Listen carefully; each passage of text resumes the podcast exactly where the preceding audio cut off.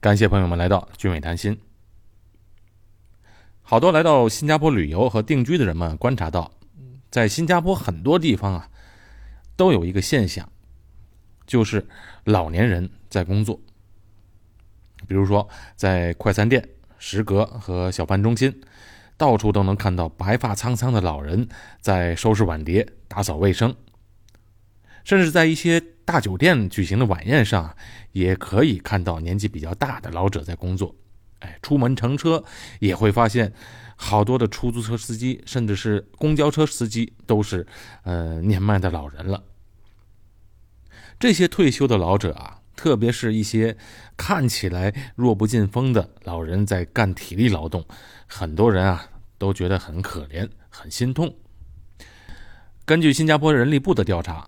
超过百分之四十的六十五到六十九岁的老人，和超过百分之六十六的五十五到六十岁的老人仍然在工作，七十岁以上还在工作的人也有很多。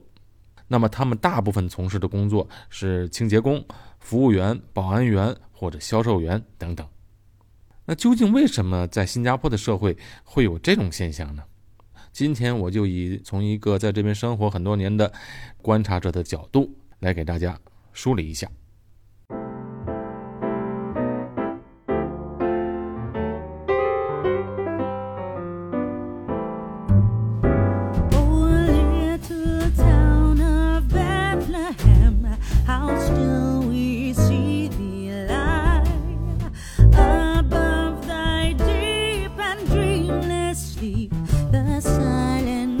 上，国内的朋友啊，对新加坡，嗯的福利有两种看法。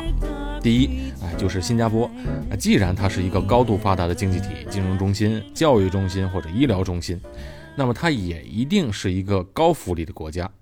在新加坡啊，不用考虑退休的问题，因为政府各种福利已经为人民准备好了，随便用就行。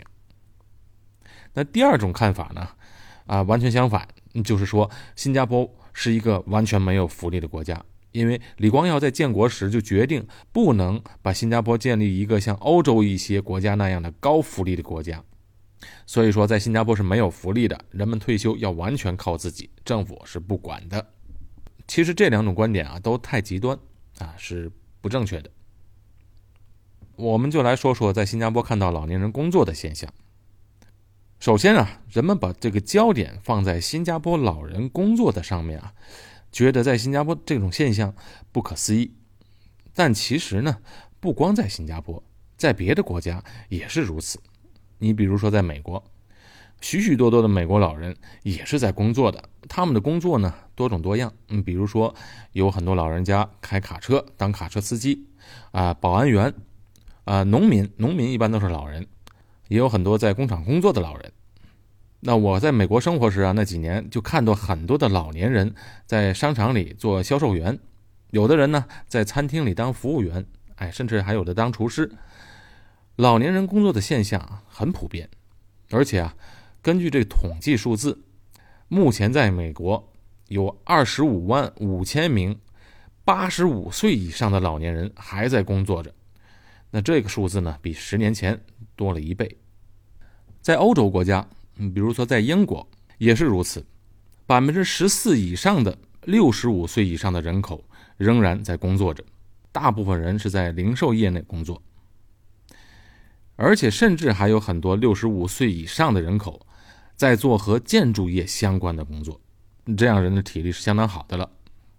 在日本就更不用说了，日本目前是老年人最多的国家。在职场上打拼的老年人啊比比皆是，而且现在的日本政府还在鼓励老年人创业，这些老人家对整个日本的经济贡献是很大的，真的是老当益壮。那话又说回来，既然老年人工作在世界上很多国家，尤其是在发达国家这么普遍，为什么人们对新加坡工作的老人会觉得奇怪呢？我觉得啊，这个要追究到。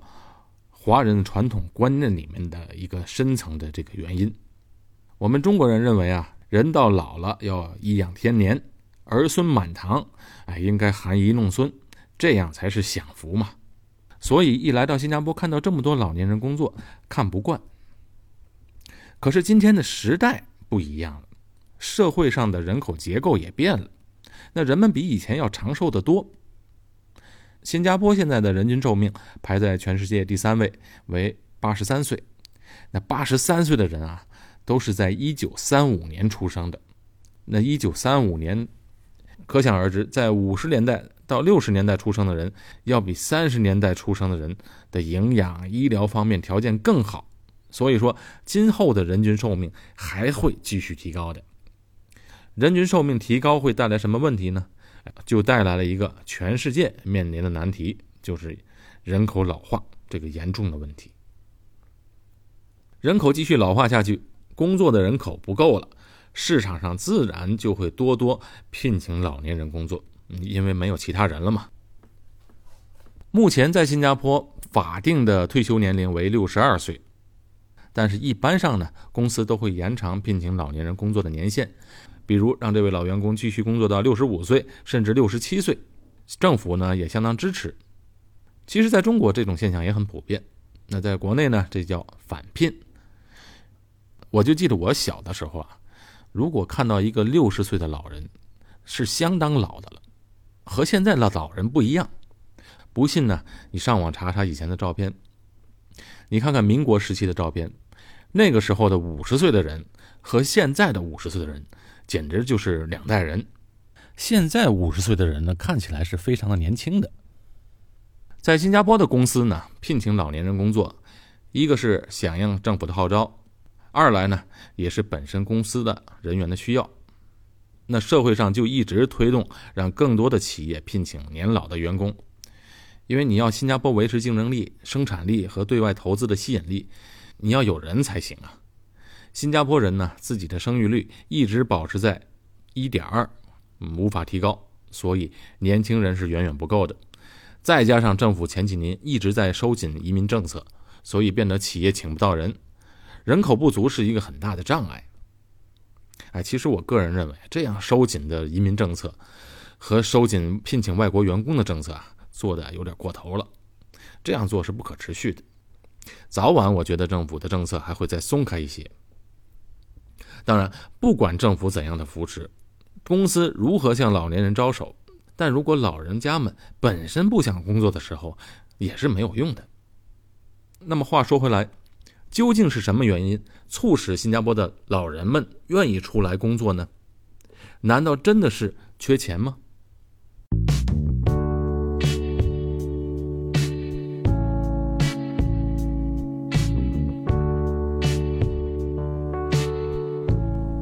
老年人出来愿意工作，哎，首先我们不能排除有的新加坡的老年人真的是为了赚生活费出来工作的。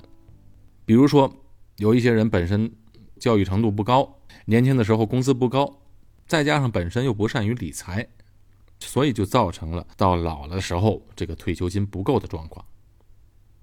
那新加坡的退休体系呢，是建立在公积金的制度基础上的。如果年轻时没有存上足够的公积金，退休的时候还真的不够用，还有一些个别情况，就是比如说独身老人，或者一些人因为健康问题从年轻时就不能工作的人，哎，总之种种原因吧，这些人的钱不够用怎么办呢？新加坡的政府呢会给这些人提供一些福利的，但是这些福利啊有限。所以政府的初衷啊是不想让新加坡成为完全福利的社会，所有对这些人的帮助。不可能达到普通工作人士正常工作到退休时的退休待遇，这待遇呢肯定是不能一样的。那对于这一类的老年人嘛，政府除了一些福利，还有社会上的慈善机构、宗教机构辅助。当然，政府前五六年就开始推出了一个以房养老的一个制度，就是说新加坡的政府祖屋都是九十九年地契的。那你年轻时买个房，到你六十岁的时候，你可以把这地契可以卖给政府，比如说二十年的地契。这个就是以房养老的政策，但是这些真正需要帮助的退休人的数量总数并不是很多。正常工作到退休的人们啊，那现有的公积金退休的终身年金计划下，基本上退休是不成问题的。但前提呢是你一直要有工作，你工作的话就会累积公积金。如果是自己当老板呢，那你自己需要填补自己的公积金，这样才能正常的拿到退休金。但是有一点，对新移民来说，有个不好的地方，就是呢，如果新移民是三十岁或者三十五岁才拿到了新加坡的身份，开始缴交公积金的话，那么当然是比二十三、二十四岁就开始积累自己公积金的本地人士要少交很多公积金，公司呢也少交了很多。这个问题如何解决呢？那我们这期节目先不要涉及。关于新加坡养老金制度的问题呢，我会在下一期的节目来介绍分析。今天我们只讲老年人工作的课题。好，如果工作了一辈子，有正常的退休金收入的退休人士，那他们为什么还要出来工作呢？哎，其实这个问题显而易见，就是没有人会嫌钱多。你看，这任何国家的退休金制度啊。提取的退休金的数额，都是只能保障人们的基本需求，不可能有国家的退休金制度让你保障一个奢侈的生活。那对于生活质量的要求呢？每个人的要求也是不同的。好比说拿一个数字一万块钱或者十万块钱，对不同的人它是不同的一个概念。那么如果这个社会呢，到处都给老年人大把的工作机会。而且呢，社会上普遍呢对老人工作很尊重，那么我想很多人都会出来工作。有些老年人出来工作是因为他们没有安全感，需要多赚钱自己才放心。少数的老年人是公积金完全不够，还有很多老年人他是喜欢出来工作。啊，那顺便提一句，老年人开销啊，其实最大的就是医药开销。那么，在新加坡的医疗体系呢，哎，保障了人们在生病住院、动手术治疗方面花不了多少钱。每个人都在这个医疗安全体系下，所以看病对新加坡人来说不是什么负担。新加坡的医疗制度呢，也是一个大的社会保险制度，它不存在这个病或者这个药保不保的问题。如果你住院动手术，没有什么费用是需要自己出现金的，最多只是付一个 copayment。你比如说，我父亲以前在天津动手术，有医保的情况下，还要自掏腰包，而且数额不小，几乎到了一半的价钱。那在新加坡呢，就没有这样的事情。唯一有区别的是啊，病房的不同，在健保计划下，能保证你住 B 级病房和 C 级病房的费用，也就是说，六个人和八个人的病房。如果你生病了要住单间呢，住 A 级病房，那你需要付额外的保费。但不管是 A 级病房、B 级病房或者 C 级病房，它只是一个这个住院的舒适度的不同，医疗治疗上呢不会有区别，所以这个老年人在医疗方面他是不用担心的。那再来说工作，不是每个老年人啊都对工作反感的，一些老年人觉得工作挺好，儿女各有各的家庭生活，那生活费呢现在是越来越贵。那工作就可以让这些老人们，让他们保持经济独立。这种经济独立呢，不光是维持一个基本的这个生活需要，并且让他们在社交和思维方面保持活跃。哎，这也就是为什么有些明明很富裕的老人也愿意出来工作的原因。那来新加坡旅游的人们，或者刚来新加坡定居不久的人们，可能看到老人在一些咖啡店、餐厅或者商场里面工作的比较多。其实呢，还有很多的老年人在不同的岗位上工作。你比如说医院，医院的接待处、护理啊，有一些呢在在医院里，因为医院大，那推送病人的，比如说把病人从急诊室推到呃病房，或者呢做一些检查的时候推到这个各个检查的地方。这些工作的人呢，我看大部分都是老人，还比如说在银行的接待人员也有很多老人，甚至在机场的询问处都有很多老人工作。公寓的保安一般也都是老人家。我就认识一个人，他呢六十二岁退休了，无所事事，他家呢还不住祖屋，而是住那种排屋，也算是有地住宅。他并不缺钱，一点负担没有。但他退休后呢，就开始马上找工作，闲不住。有一次他就跟我说，以前在上班的时候不知道，退休了才知道，原来这么多地方都聘请像他这样的退休人士。哎，他一开始呢在超市还做过收银员，后来呢还去了银行当接待员的工作。你再比如说，我家孩子的补习老师，我两个小孩啊都请了家教，家教老师呢是一位退休人士，六十多岁，他主要教科学和数学。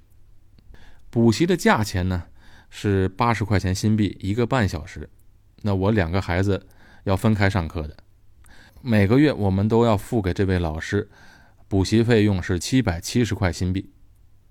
这光是我们这两个孩子的，他教了很多学生，退休的时间一大把嘛，他就开着他的车到处去教学生，粗略算起来，每个月他至少能有八千块钱新币的收入。那这个收入呢，比很多上班的人赚的都多。当然，他是属于教育水平比较高的退休人士。还有大量的老人呢，他出来工作不图钱，不要钱。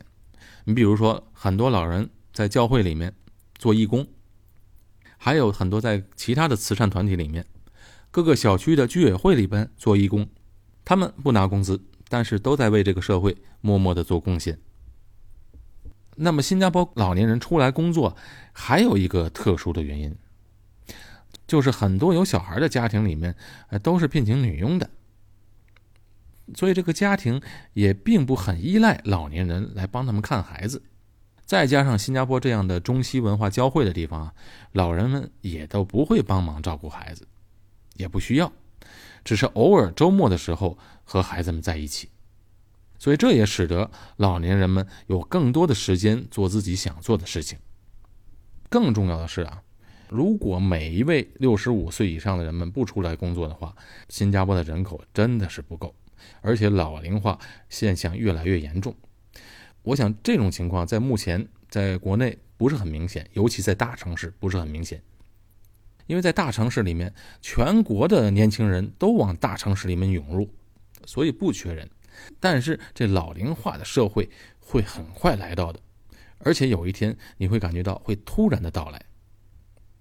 今天在新加坡的老人工作的景象，相信在不远的未来，在中国的大城市里面也会同样看到，因为年轻人是越来越少了。好，这期的节目啊就到这里，我们下一期节目会谈在新加坡如何退休的问题。好，我是高俊伟，在新加坡，我们下期节目再见。